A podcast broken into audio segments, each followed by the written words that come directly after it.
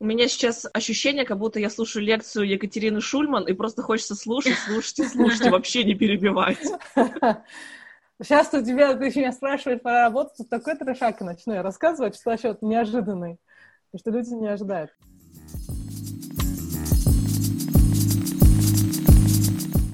Всем привет! С вами подкаст «Мама и я в Европе». Мы очень давно ждали эту гостью к нам в эпизод и проговорили аж целых три часа. Поэтому мы решили, что всю историю мы вам расскажем в двух частях. Вторая часть выйдет уже на следующей неделе. В первой части Нино расскажет, как проходили ее бакалавриаты в вышке в МГУ, что себе представляет летняя школа в Гарварде и как этот опыт повлиял на восприятие программы Erasmus Mundus. А уже через неделю вы услышите историю о безумной стажировке в Египте и честный рассказ о том, как проходят поиски работы в России после европейской магистратуры. Мы будем ждать ваши отзывы и комментарии в инстаграме нашего подкаста. Мама, нижнее подчеркивание, АМ, нижнее подчеркивание, ин, нижнее подчеркивание, Europe. Оставляйте ваши отзывы и комментарии в приложениях Apple Podcast и CastBox. Вступайте в группу ВКонтакте. И еще, надеюсь, вы помните, что на этой неделе, а именно 16 октября, будет мой день рождения. У вас еще есть возможность меня поздравить, а сделать это можно с помощью специальной кнопочки на Патреоне, где мы собираем донаты на любую сумму для того, чтобы Даша наконец-то смогла купить себе новый микрофон. Ну и, конечно же, мы в принципе призываем вас становиться патронами нашего подкаста. А теперь приятного вам прослушивания. Итак, сегодня с нами гостья, наша коллега по программам Erasmus Mundus. Привет, Нино. Привет, Даша. Привет, Настя. Спасибо, что сегодня ты с нами. И, кстати, с Нино мы тоже виделись всего лишь один раз на той самой встрече в... Эм, е... Как это а, называлось? Посольство или представительство? Да. Или консульство, или представительство Да, ЕС. да, да. Да. И, кстати, еще вот с четырьмя ребятами, в общем-то, я так и поддерживаю отношения. Классное, классное было мероприятие. Но мы уже рассказывали нашим подписчикам про наш бэкграунд, нашу историю. Теперь давай тебе дадим возможность представиться, чем ты занималась до Erasmus Mundus, на кого училась? Ну, до Erasmus Mundus э, я училась в бакалавриате в высшей школе экономики на международных отношениях. Как бы я сразу после бакалавриата пошла в магистратуру, как бы без gap years, без э, таких full-time опыта работы. То есть, как бы, когда я училась в бакалавриате, я работала два года ассистентом профессора, еще где-то около э, восьми месяцев я работала а, в лаборатории политических исследований, тоже в Вышке. Вот, но именно как э, сказать, что вот я проучилась в Вышке, потом я поработала несколько лет в России, а потом уехала в Европу, такого не было. То есть я сразу как бы такой, знаешь, этот э, неофит, зеленый студент, сразу из одного студента пошла в, друг, в другие студенты. Так что так. Но я в высшей школе экономики училась на международных отношениях до Erasmus Mundus. А был ли у тебя какой-то опыт э, зарубежный? до Erasmus Mundus? Ездила ты куда-то по обмену на летние школы? Ну, у меня было несколько таких опытов. В то время, еще когда я в школе училась, я на месяц ехала в Лондон э, поднимать свой язык, когда мне было 15 лет. Потом, э, после школы, я сначала поступила э, в МГУ Ломоносова на экономический факультет. Я там год училась и эм, как сказать, когда я поступала в свое время, у нас в школе всегда МГУ как бы ставили на пьедестал, что это вот это университет, и это самый лучший университет. Мне кажется, все родители даже мечтают, что их дети поступят э, в МГУ, будут там учиться. Ну, и это залог успешной жизни. Но у меня как бы в семье никогда такой, такой планки не ставили, то есть в этом плане как бы у меня в семье всегда была свобода выбора, куда хочешь, туда иди. Нет такого, что нам хочется, чтобы ты учился в МГУ, потом ты должна там учиться. Вот, но я просто говорю чисто о отношении у самих учителей в моей школе. То есть все учителя там, независимо от их профиля, они говорили, МГУ это. Вот, и тут я, поступая в это самое МГУ, у меня просто был ужас э, по отношению ко всему, и в плане качества образования, и в плане к отношению к студентам. Просто там было просто абсолютно, на мой взгляд, дно. Вот, и я тогда уже где-то на первой же неделе, в сентябре, я приняла решение, что я тут не остаюсь, я оттуда ухожу. А, но на первом курсе как бы переводиться нельзя в России. Нужно закончить, закрыть первый курс, и тогда можно перевестись. Поэтому как бы я там вынуждена год осталась. Но в это время как бы я, я хотела также поехать в летнюю школу в Америку, именно сам университет. И я пока училась в МГУ, я искала разные опции, я нашла летнюю школу Гарварда. А, и там как бы я прошла отбор, я туда поступила, и я там училась три месяца. То есть, как бы, это опять-таки очередной вот этот вечный студент, то есть Я а, закрыла сессию первого семестра в МГУ 19 июня. Уже 20 июня у меня был рейс в э, Бостон. И 21 июня у меня начались пары в Гарварде. И я туда приехала, у меня там пары закончились а, где-то во второй половине августа. Я во второй половине августа прилетаю в Москву, и через пять дней у меня уже пары вышки. Потому что я как бы, я успела забрать документы из МГУ 19 июня, я закрыла сессию, 19 июня я закрыла сессию, я забрала документы, и 19 июня я по раннему отбору подала документы в вышку, сразу подписала как бы документы. Потом уже контракт подписывала за меня мама, как бы я ей доверенность составила уже после того, как было бы зачисление. Вот, и так вот, то есть я без перерыва сначала МГУ, потом Гарвард, потом вышка, после вышки там э, через лето, а вот лето у меня был перерыв, сразу поехала в Erasmus. Я просто хотела спросить о том, как вообще а, ты пришла к мысли о том, что тебе нужна именно эта магистратура, именно Erasmus Mundus, именно эта программа. Ой, у меня такой мысли не было. Давай так, я честно скажу, когда э, я уже сразу после Гарварда, э, то есть смотри как было так. В Гарварде это был, наверное, единственный момент из всей моей учебы студенческой жизни, когда я кайфовала от всего. И от процесса учебы, и от социальной жизни, как бы там все было на очень высоком уровне. И тогда же я приняла решение, что как бы бакалавриат я уже пропустил эту возможность в бакалавриате учиться за рубежом, а в магистратуре я точно буду учиться за рубежом. И я уже где-то на первом-втором курсе бакалавриата я начала готовиться к поступлению за рубеж. Это и все возможные международные экзамены, языковые экзамены, как бы и экзамены там по математике, и по профильным предметам международные, и э, сбор пакетов документов, и посмотрение там критерий, чего от меня ждут. И в свое время, когда я подавала магистратуру, я подавала в 15 программ в сумме. И из 15 программ меня приняли в 11, из 11 мне стипендию дали 7. То есть так, чтобы вот я именно хотела только вот в эту, на эту программу Erasmus Mundus, у меня не было. Слушай, а если не секрет, какие-то еще были программы из То есть, страны? например, я подавала в Америку. В Америку я подавала в университет Чикаго, в Джорджтаун, Джордж Вашингтон, а, я подавала во Франции эм, в Sciences Po и также в American University of Paris, там у них было совместное бакалавриат с Сорбонной. В Sciences Po я подавала на чистый Sciences Po и на совместный бакалавриат с Columbia University. Потом я также подавала еще в Голландию, в Лейденовский университет. А в Голландии я еще подавала в университет, по-моему, Утрехта. Так, сейчас еще, подожди, дай вспомнить. А, я еще подавала в CEU, Central European University в Будапеште. А, подавал, по-моему, я в Шотландию, в Эдинбург. Ну, короче, там вот этот список, я вообще словно тебе не вспомню, но вот было их много. А, как бы Erasmus Mundus был единственная программа, которая мне дали не просто полную стипендию на обучение, но также стипендию на проживание. Потому что, например, а, на стипендию на обучение мне полную дали в Лейденском университете, я получила их именную стипендию. И мне дали также стипендию на... Частично покрывали обучение в Джорджтаун 50%, Джордж Вашингтон в Америке тоже 50%. И в American University of Paris тоже 50%. Но здесь как бы проблема, не то что проблема, а ситуация была такой, что у меня еще сестра-двойняшка, как бы я не одна в этом плане подавала все время в Европу. И вопрос был чисто такой, что как бы, ну, расхода было бы слишком много на семейный бюджет, если бы сразу оплачивали как бы для двоих. Вот. Поэтому я тогда, когда э, выбирала, какую, на какую программу идти, я чисто исходила из этих финансовых соображений, чтобы вот этот как бы burden на семейном бюджете, он как бы был не особый. Вот. А почему, как бы, с одной стороны, как бы это был финансовый вопрос. Чисто по контенту, почему я изначально подала как бы на эту программу, то есть не то, что вот когда мне уже дали стипендию, почему я туда пошла, а почему изначально я туда подала. Здесь тоже отдельная история. А, я хотела в свое время писать дипломную работу по дипломную работу в бакалавриате по ослаблению госсуверенитета в странах а, Ближнего Востока. У меня тогда был моим научником Мирский, он, он к сожалению, уже умер. Вот. И он как раз умер э, в, тот, в том году, когда я с ним писала эту работу. То есть мы с ним договорились в октябре, и уже зимой как бы он сделал операцию, у него был рак, и он умер. Но у нас на факультете жесткая цензура. Политическая цензура, она жесткая. И меня вызвали в деканат, и мне сказали, что ты или меняешь тему, или как бы мы тебя, э, мы там тебе незачем по дипломной работе.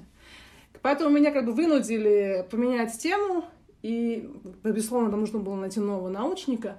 Поэтому как бы я решила как-то вот выбрать тему, которая, ну, не то чтобы мне очень интересна, но хоть как-то интересна. Я выбрала тему, связанную с информационными технологиями.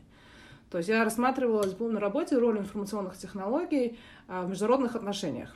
В частности, как бы а, в политических протестах. Это как бы моя вот тема. И поэтому, когда я искала а, все возможные магистратуры, они обычно в магистратурах еще тоже спрашивают, типа, о чем ваш диплом? Вот исходя из как бы моей дипломной работы, вот эта, Erasmus, э, эта программа Erasmus, которая называется «Инновации в госсекторе и электронное управление», описание этой программы звучало так что-то вроде близко к моей, моей дипломной работе. Проблема в том, что когда я в свое время э, подавала на эту магистратуру, там кроме описания один абзац не было никакой информации. Была информация, что вот три университета, это Левинский университет в Бельгии, Мюнстерский в Германии и Талтек в Таллине. А вот три университета, вот глава программы такой-то профессор, и вот описание, что вот мы ищем людей с разным академическим бэкграундом, и social sciences, и IT, и engineering, как бы вот это все. И это мультидисциплинарная программа. Короче, будет весело. Ну, вот это, которое у меня отложилось впечатление, когда я туда подавала. Думаю, ну, что, будет весело. То есть там как бы будет смиксовано все, такая сборная солянка. Если мне не будет интересно одно, то будет интересно другое. Поэтому жить можно. Вот, и исходя как бы чисто из этой логики, я так думаю, ну, как бы и диплом я уже, в принципе, написала по этой теме, у меня уже какие-то знания в этой сфере есть, поэтому почему бы и не подать? То есть это была моя логика, когда в процессе подачи документов, не в процессе как бы выбора, какую магистратуру я выбираю из тех, куда меня взяли, а именно в процессе подачи. Но э, если вот вы меня спросите, какая программа мне, куда бы мне хотелось э, подать, ну, учиться, где мне хотелось больше всего в магистратуре, это были две программы. Один был Чикагский университет. Там тоже была программа двух дипломов Public Policy and uh, uh, Computational Analysis. То есть они совмещали то, что сейчас вот называют типа analysis, data analysis, analysis, совмещали с public relations и вот этим всем. То есть у них как раз они смотрели, каким образом можно использовать big data для анализирования социальных феноменов. И вторая программа, которая мне тоже очень нравилась, это была программа Sciences Po. Там это была программа по Media Communications and Creative Industries. То есть Creative Industries — это как раз все э, индустрии, связанные с IT и новыми технологиями. Это может быть и AI, ну что угодно. Вот, но в чем была проблема? Что в Чикаго меня приняли, но мне не дали там стипендию, а в Чикаго магистратура за два года с минимальной стоимостью была 150 тысяч долларов. То есть здесь как бы у меня была логика такая, если у меня есть 150 тысяч долларов, а на какой фиг мне идти в магистратуру? Как бы у меня таких денег не было. Поэтому я искала разные источники финансирования, и самым ну, таким большим источником был тогда глобальное образование, это российская программа а ты не рассматривала возможность а, Fulbright? Он, а, у Fulbright ограниченный список программ, через э, которые они финансируют. То есть как там происходит? Ты подаешь сначала э, систему Фулбрайта на, на стипендию Фулбрайта. Ты там пишешь, по каким направ... какие направления тебе интересны, и они потом тебе дают список университетов, которых ты можешь подать. Куда они могут тебя да. отправить. И вот этот чикагский его Вот, там... поэтому как бы, например, там э, Ivy League в Фулбрайте нет. Фулбрайт как бы не отправляет туда. Вот. И потом как бы я искала разные источники финансирования, я нашла вот это глобальное образование, это российская государственная программа, где они тебе финансируют обучение за рубеж, а потом ты возвращаешься. Тот год, когда я искала, ты должна была возвратиться, по-моему, на 5 лет, при этом в условиях контракта так звучит. Значит, ты возвращаешься на 5 лет в Россию, э, тебя отправляют куда они решат. То есть ты не по месту жительства будешь работать, а где тебя решат отправить. Может быть, там, допустим, решать тебя куда-нибудь в Сибирь, там, в глухую деревню, я условно говорю. И самое, как бы, противное было то, что в контракте не прописывают минимальную зарплату. То есть тебе мало того, что могут отправить работать не по твоему месту жительства, так еще и платить тебе не обязаны. Так сколько, ну как бы, там хотя бы минимальной зарплаты не было указано, сколько тебе должны платить. Вот, в этом была проблема. Но это была не основная проблема. Проблема была то, что у глобального образования есть потолок, сколько они могут одному студенту оплатить. И их потолок это было в год 45 тысяч долларов. То есть в сумме они могли мне покрыть 90, а я должна была еще 60 где-то искать. Вот, короче, поэтому вот этот, этот Чикагский университет, он как бы отпал, потому что вот это был огромный этот гэп между их финансовыми требованиями и моими финансовыми возможностями.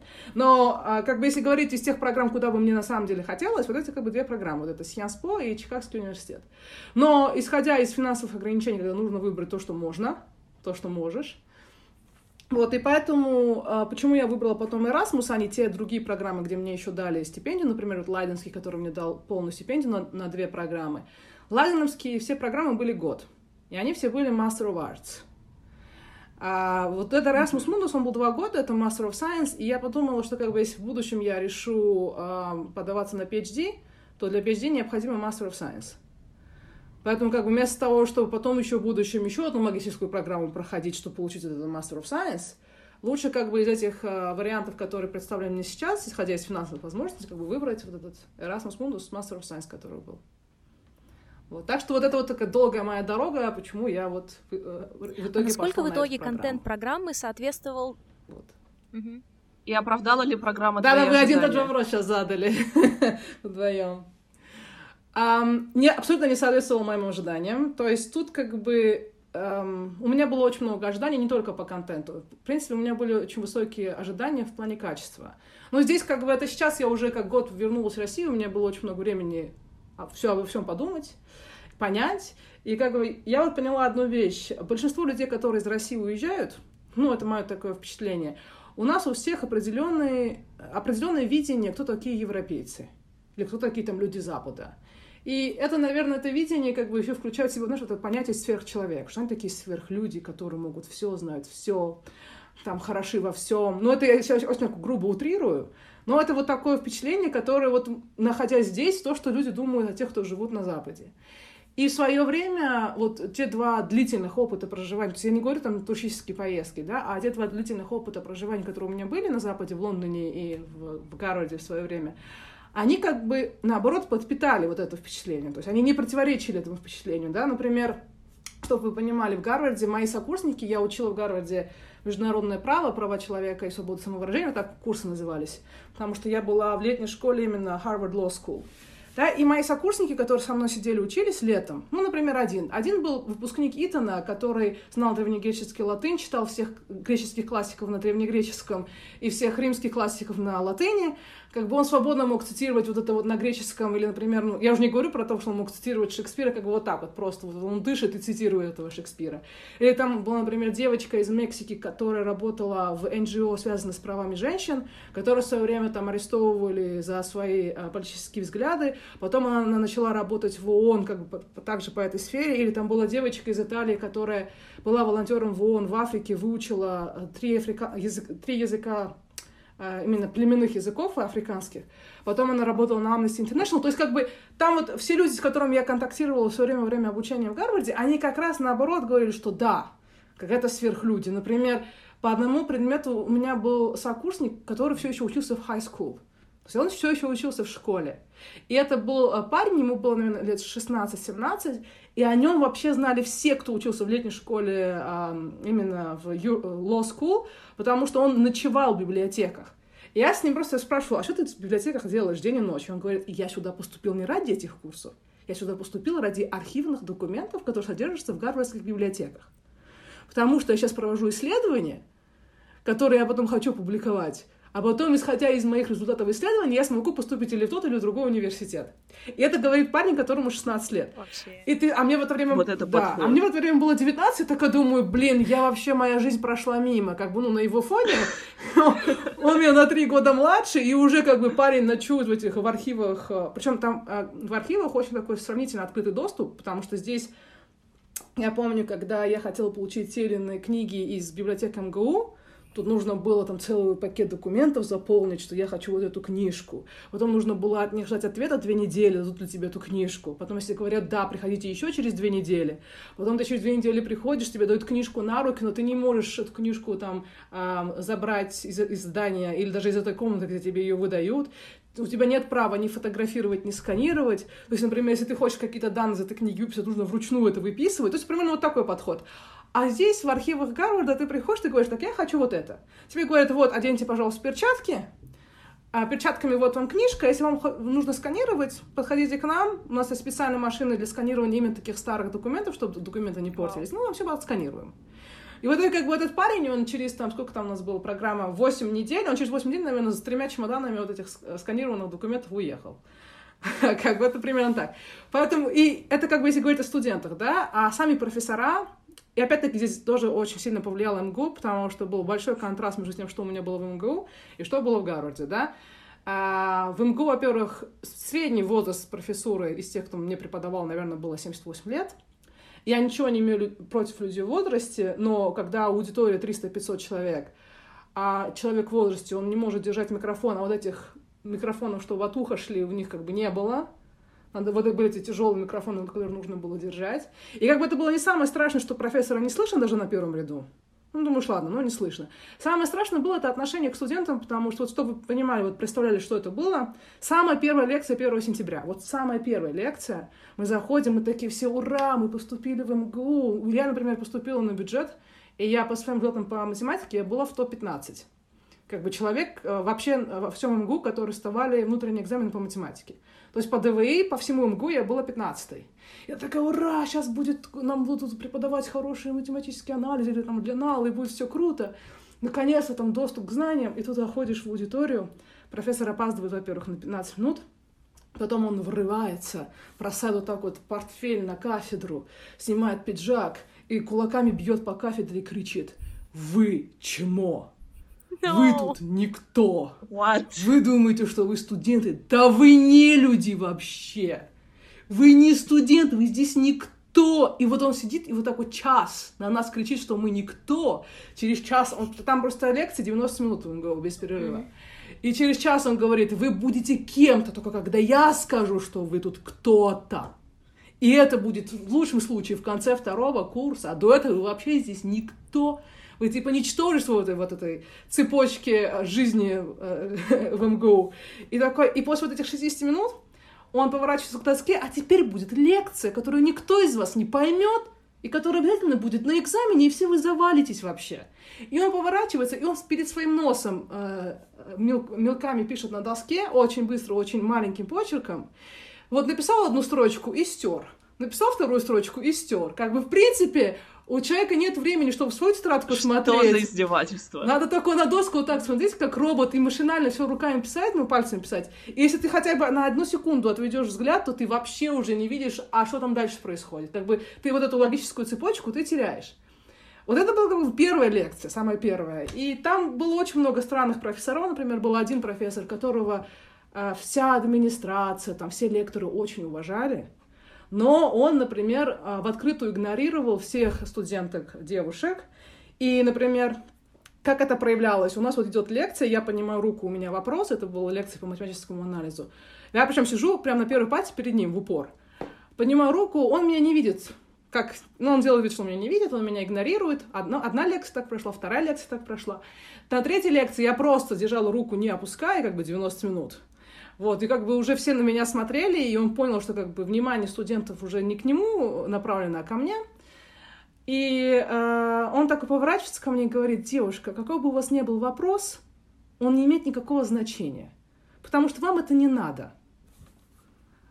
Вы и так как бы по жизни устроитесь, и э, как бы я на ваши вопросы, глупый вопрос, отвечать не буду.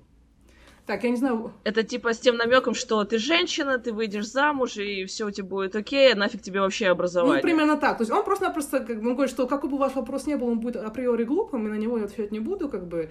И э, как бы я здесь не для того, чтобы на ваш вопрос отвечать. И а, в итоге что мне приходилось делать? Мне приходилось просить мальчиков, которые сидели рядом, задать мой вопрос. Они поднимали руки, задавали мой вопрос, он отвечал на эт- эти вопросы. Но вначале как бы еще мальчики как бы по фану, давай, ладно, мы, мы зададим твой вопрос, а потом там месяцев через три им надоело, и проходилось просто упрашивать сокурсников, пожалуйста, задать этот вопрос, потому что я, например, его доказательства этой теоремы я не понимаю, почему он именно так доказывает.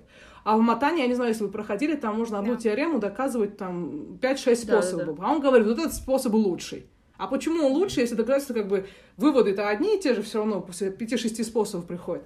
Ну, условно, как бы они такие, ой, ну нам надоело, нам скучно, мы не будем задавать вопрос. Поэтому, как бы на этом фоне, вот э, при контакте с такими профессорами, а были эти профессора, которые вообще прогуливали лекции. То есть, например, я-то еще как бы живу в Москве, ладно, мне нужно было там, я еще на Красной Ветке живу, мне нужно было до универа минут 20. А были люди, которые живут э, в... Тогда это была не Москва, а этот, Подмосковье, которым нужно было там полтора часа, два часа ехать до универа. И, например, чтобы прийти на лекцию, которая начинается в 9, им нужно было там вставать в 6, из дома выходить в 7 или полседьмого, вот они приходят на лекцию, а профессор не приходит на лекцию. Никого не, предупреж- не предупреждая, его просто нет. И мы сидим, знаешь, там два часа в аудитории, а профессора нет. И самое как бы было ужасно то, что студенты это воспринимали так, а, нормально, ну что, не пришел, не пришел. Я говорю, а вам своего времени не жалко? Он говорит, ну это же профессор, ему можно. Я говорю, нет, ему нельзя, потому что я, дала на бюджете, как бы за меня платит государство, но бюджетников у нас на футе там было, наверное, человек 80 из 300, остальные были все платные. Говорю, а вы же деньги платите. За что вы платите деньги, чтобы профессор прогуливал лекции? Как бы, где здесь логика вообще? Ну и после этого я еду в Гарвард, где, во-первых, студенты на очень высоком уровне в плане интеллектуального развития, ну и сами профессора. То есть их отношения, во-первых, они с тобой общаются на «ты», абсолютно равноправные отношения между профессорами и студентами. У профессоров у них очень э, на высоком уровне поставлена речь, очень сильно развиты коммуникативные навыки и презентативные навыки. И не было такого момента, что задаешь вопрос, и тебе профессор говорит, ну я не знаю, там иди нафиг. Такого, в принципе, не было. И весь процесс был построен совершенно по-другому, то, то, что для нас в России это непривычно. В России как? Например, вот как обычно гуманитарные предметы, я говорю как бы обычно, то есть не в хороших школах, не в хороших универах, а обычно преподают. Вот тебе книжка, прочитай э, главу, придешь в школу или там в универ и перескажешь. Вот это как обучаются у нас гуманитарные предметы. Прочел, пересказал. Прочел, вызубрил, пересказал. Вот, вот примерно такой стандарт. А как происходит в Гарварде? Вот там тебе задают не одну книгу, не две, а там, например, 7-8 произведений нужно прочесть каждому семинару или там каждой лекции. И, например, на семинарах никому не интересен твой пересказ. Там вообще вот этот как бы момент пересказа даже не рассматривается. На семинарах идет критическое обсуждение этой темы. То есть, например, ты вот прочел 8 источников, и ты должен делать свои собственные выводы на основании этих 8 источников по этой теме.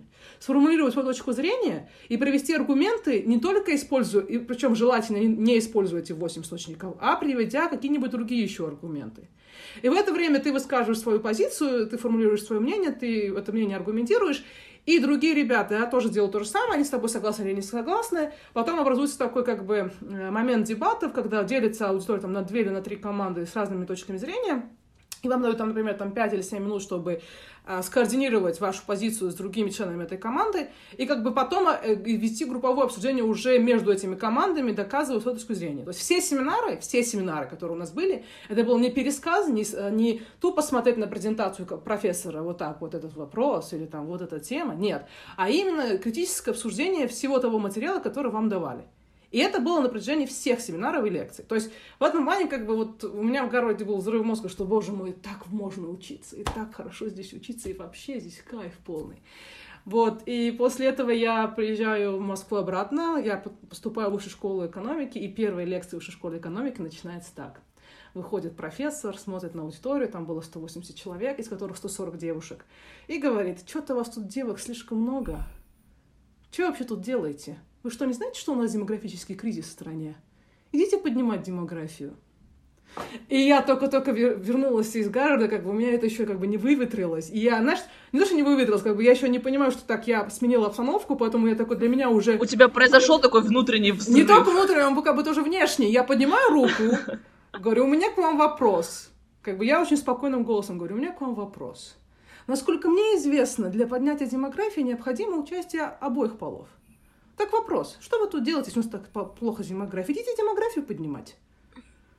Это был замдекана, между прочим. Блестяще. У нас лекцию вел замдекан, просто в аудитории тишина. Что как-то как, как был бы не, необычный профессор, а как бы замдекан, такая тишина в аудитории. Что она сказала? На меня профессор смотришь, просто у него шок, он не ожидал такого отпора. А уже потом мне говорили на, на, на четвертом курсе, что все ребята думали, что у меня там какая-то крыша, что них там какую-то крышу, это я, я так осмелилась так ему сказать. И они были поражены, как я дошла до четвертого курса вообще. Ну, как бы он меня потом завалил на экзамене, ну, это как бы очевидно. Потому что у нас в вышке превалировали устные экзамены на гуманитарных предметах, а на устных экзаменах, ну, например, а, предмет называется там, условно, история там Англии, да, и ты идешь на экзамен, ты там все выучил, то, что нужно было выучить, а вопрос тебе задает профессор такой. Вот есть такой-то портрет Кромвеля, который висит там-то. Вот что на этом портрете у Кромвеля на прав... в правой руке, что он держит, а что он в левой руке держит? Да, безусловно, это важно для да. понимания истории Англии. И ты не отвечаешь на этот вопрос, как это, девушка, вы не знаете? Все, незачем. Или, например, там история Германии, и там тебя спрашивают, вот есть такая-то футбольная команда, есть такая-то футбольная команда, а какие цвета там у них там, э, то ли формы, то ли флага, я, я просто в футболе вообще не разбираюсь. И ты так смотришь, так ты вообще без понятия, там, кто там в футбольной команде что играет и какие цвета они носят. Как бы опять-таки, ну как девушка, это не знать на международных отношениях, это прям все. Как бы потом тоже не знать. Поэтому завалить в высшей школе экономики на устных экзаменах по гуманитарным предметам, это нечего делать. Главное, еще апеллировать не можешь, потому что у тебя нет доказательства. Поэтому он как бы меня завалил на своем предмете. Потом э, при пересдаче поставил минимальный балл 4. Вот, ну как бы он как бы свое потом получил, отыгрался человек. Но сам факт того, что э, после Гарварда, опять-таки, у меня были тоже ожидания, что, может быть, в вышке будет по-другому, не все будет так плохо, как в МГУ. Да, не все было так плохо, как в МГУ по многим аспектам. Но все равно, как бы, вот по сравнению с Гарвардом, как бы, все равно в вышке было не очень. Вот.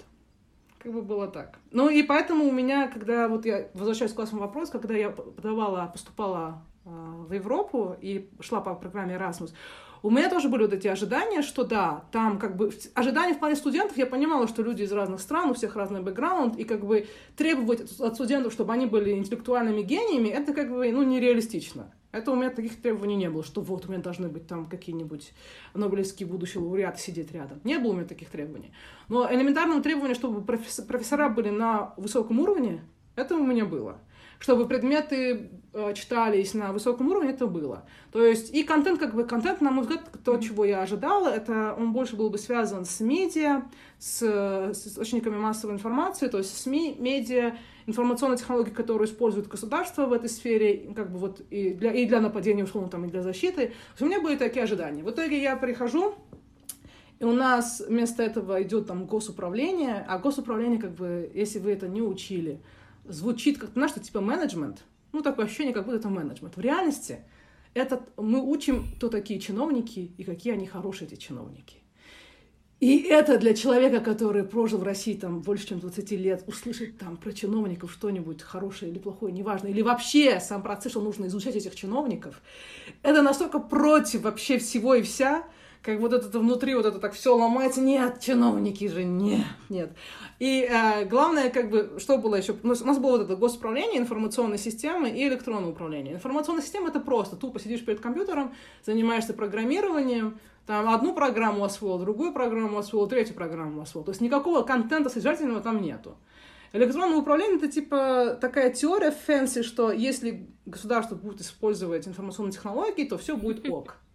На мой взгляд, вообще не ок. Но как бы вот это как бы основная идея вот за этими предметами.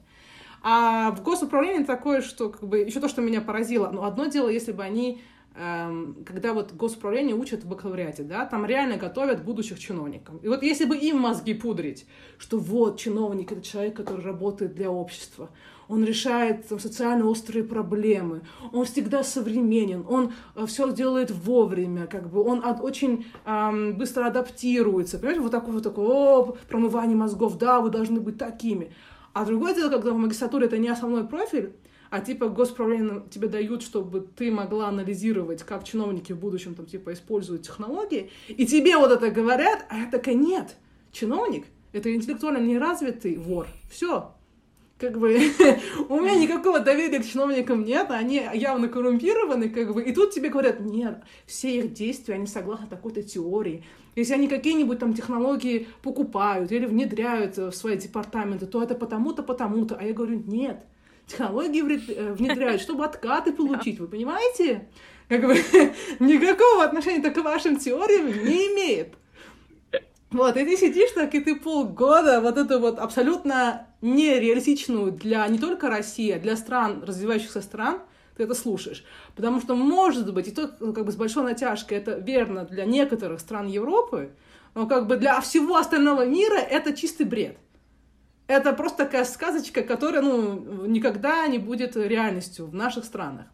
И самое ужасное, что как бы, ладно, вот эта тема неинтересна, сфера неинтересна, все безумно скучно, но при этом еще профессора, например, они читают лекцию так, типа, э, мэкают, экают, а они не знают свой, свой материал до конца, у них жутко сделаны презентации, то есть, например, вот все каноны презентации, которые есть, они нарушают просто массово.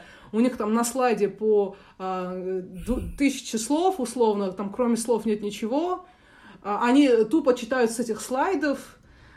Ты задаешь им вопрос, им такие, ну, типа, я не знаю. Если я узнаю в следующем разу, я тебе отвечу на этот вопрос, но сейчас я не знаю. Можешь как бы сама найти на этот а, вопрос ответ. И, например, в Германии было так, что в Германии английский был... Вообще английский был очень плохой у всех этих профессоров на протяжении вот этих э, двух лет. В Эстонии был сравнительно лучше, но в Бельгии и в Германии просто английский был очень на низком уровне. И, например, в Германии профессор читает лекцию, он какое-то слово не знает на английском, ну что, скажу на немецком. А вось поймете? А, это, а я, например... Конечно, все же поймут. Да, все же поймут. А я такая, знаешь, когда я слышала эти немецкие слова, у меня так что-то колокольчик внутри включался, такой думаю, что-то, что-то, что он сказал? Как бы он и так говорит с жутким немецким акцентом, так еще какое-то слово, так, это, я, так я еще, так может быть, я английский плохо знаю, что я вообще вот этого не понимаю.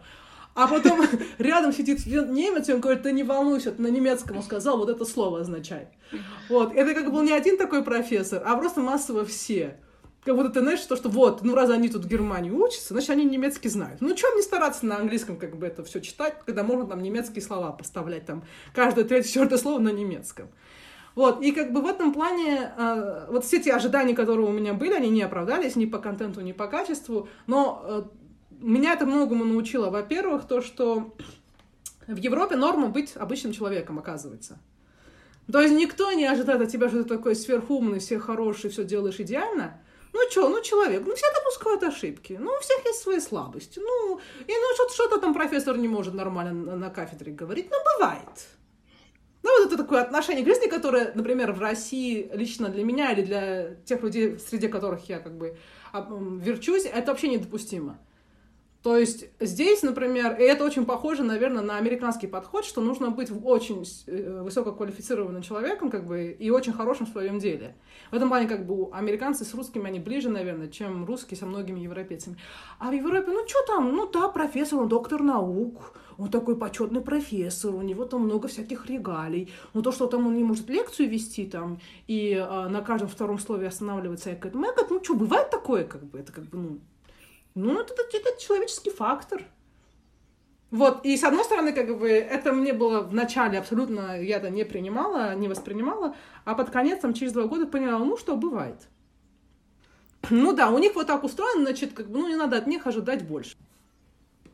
За время написания диплома, может быть, там как-то удалось всей программе реабилитироваться? Может, у тебя была тема интересная, и где ты вообще работала над дипломом? Вот, это очередной, как бы, мое вот это разочарование в этом плане. То есть, oh, no. да, да, да, да. Когда я подавала в свое время в магистратуру, э, по крайней мере, в программе Erasmus, приветствовалось, если ты в мотивационном письме напишешь, например, о чем, был твой, о чем был твой бакалаврский диплом и в какой сфере ты хочешь проводить исследования как бы в магистратуре. То есть в этом плане я со своей стороны поступила честно. То, что я изначально им сказала, я к вам поступаю, потому что я хочу исследовать это. А выяснилось, что то, что я хотела исследовать, у меня вообще не было в плане курсов или предметов, или направлений как бы за полтора года, когда шли лекции, вообще этого ничего не было. Ну, думаю, ну ладно, там фиг с вами, диплом я напишу все равно на эту тему. А о чем я хотела писать диплом? Как бы мне была интересна сфера, значит, каким образом чисто легально э, можно регулировать интернет-сферу, исходя, ну вот, например, а ты там живешь во Франции, но ты гражданин России, и ты там что-нибудь, там какую-то фигню сделала э, на немецком сайте – там или на американском сайте, да, там взяла, там украла у американцев какую-то информацию. Вопрос. Чисто юридически.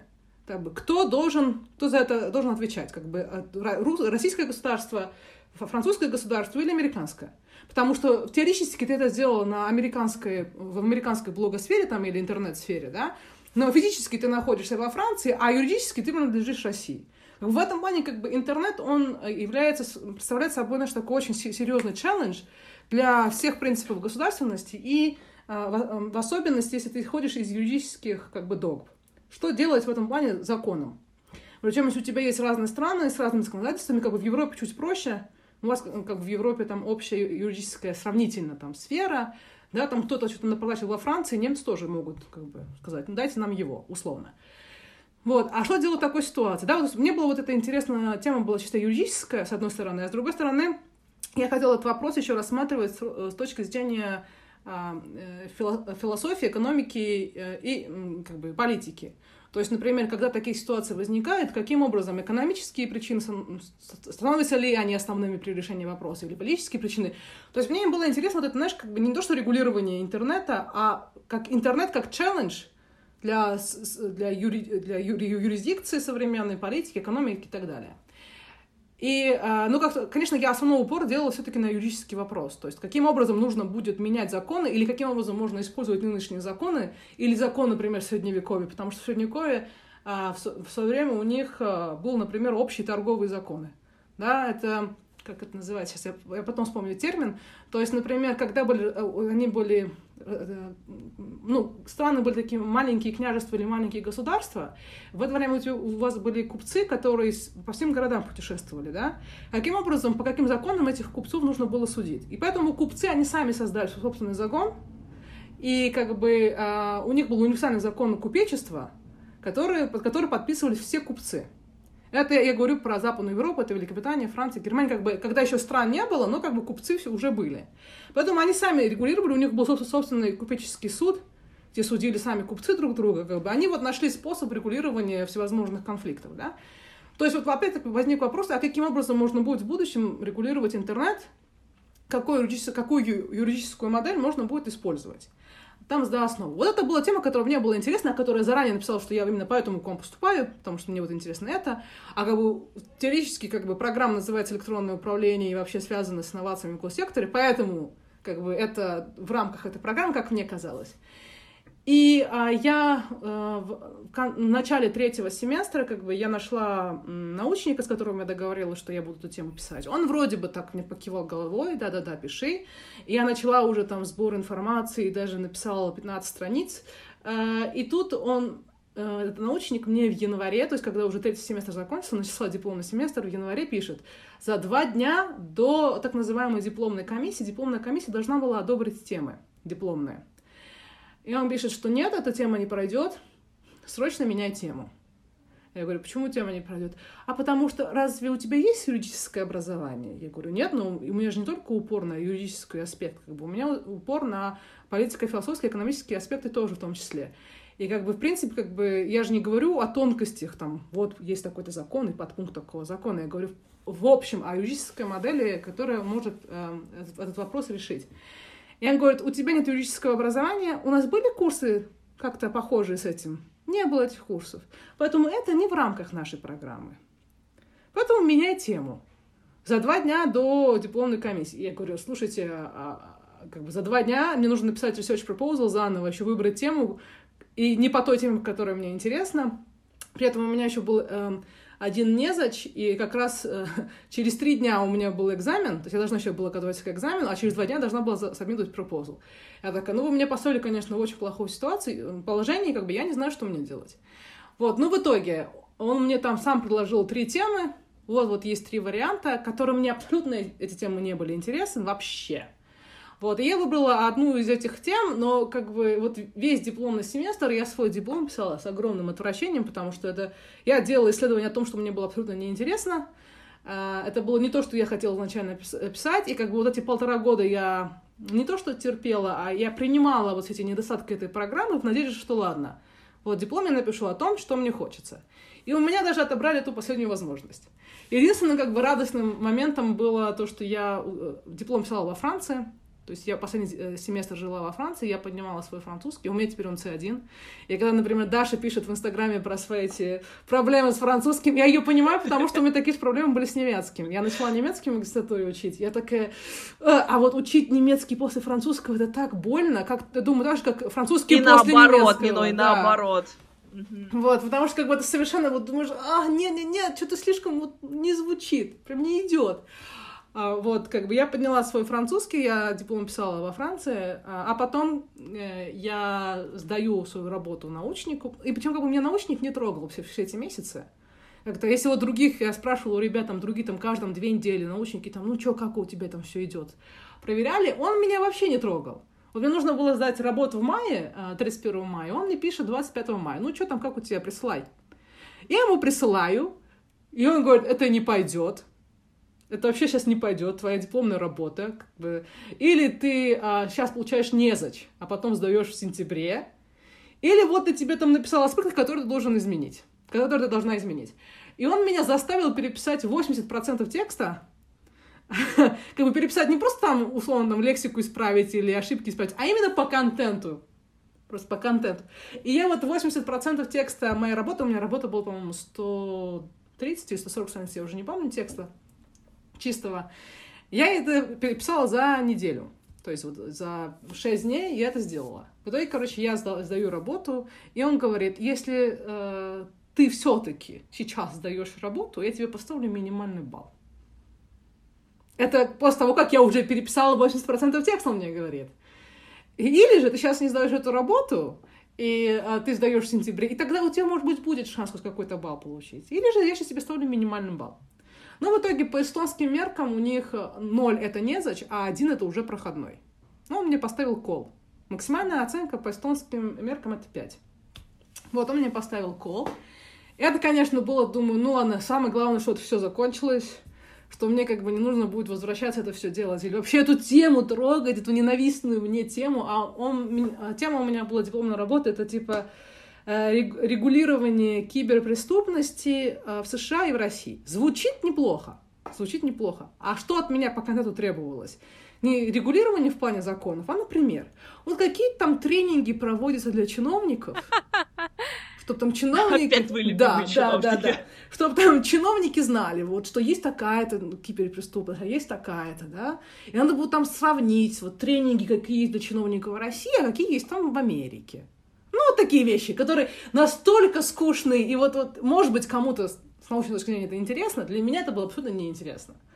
То есть, опять-таки, вот меня заставили писать дипломную работу а, в рамках госуправления, а я ему говорю, у меня нет образования в госуправлении, как бы, я международник. У меня даже терминологии из госуправления нету. Как бы, что вы от меня ожидаете? Он говорит, да ты что, напишешь, напишешь.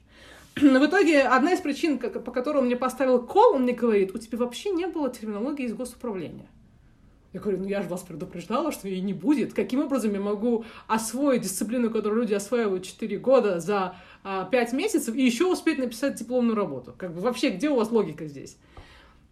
Вот, в итоге он мне поставил кол, и я долго думала, что у меня дипломная работа просто отстой. Ну, потому что я сама как бы, у меня было отвращение к этой работе, и у научника было отвращение к этой работе. А потом э, э, в декабре прошлого года я посмотрела, узнала, что в Германии был объявлен конкурс на дипломные работы ну, выпускников 19 года.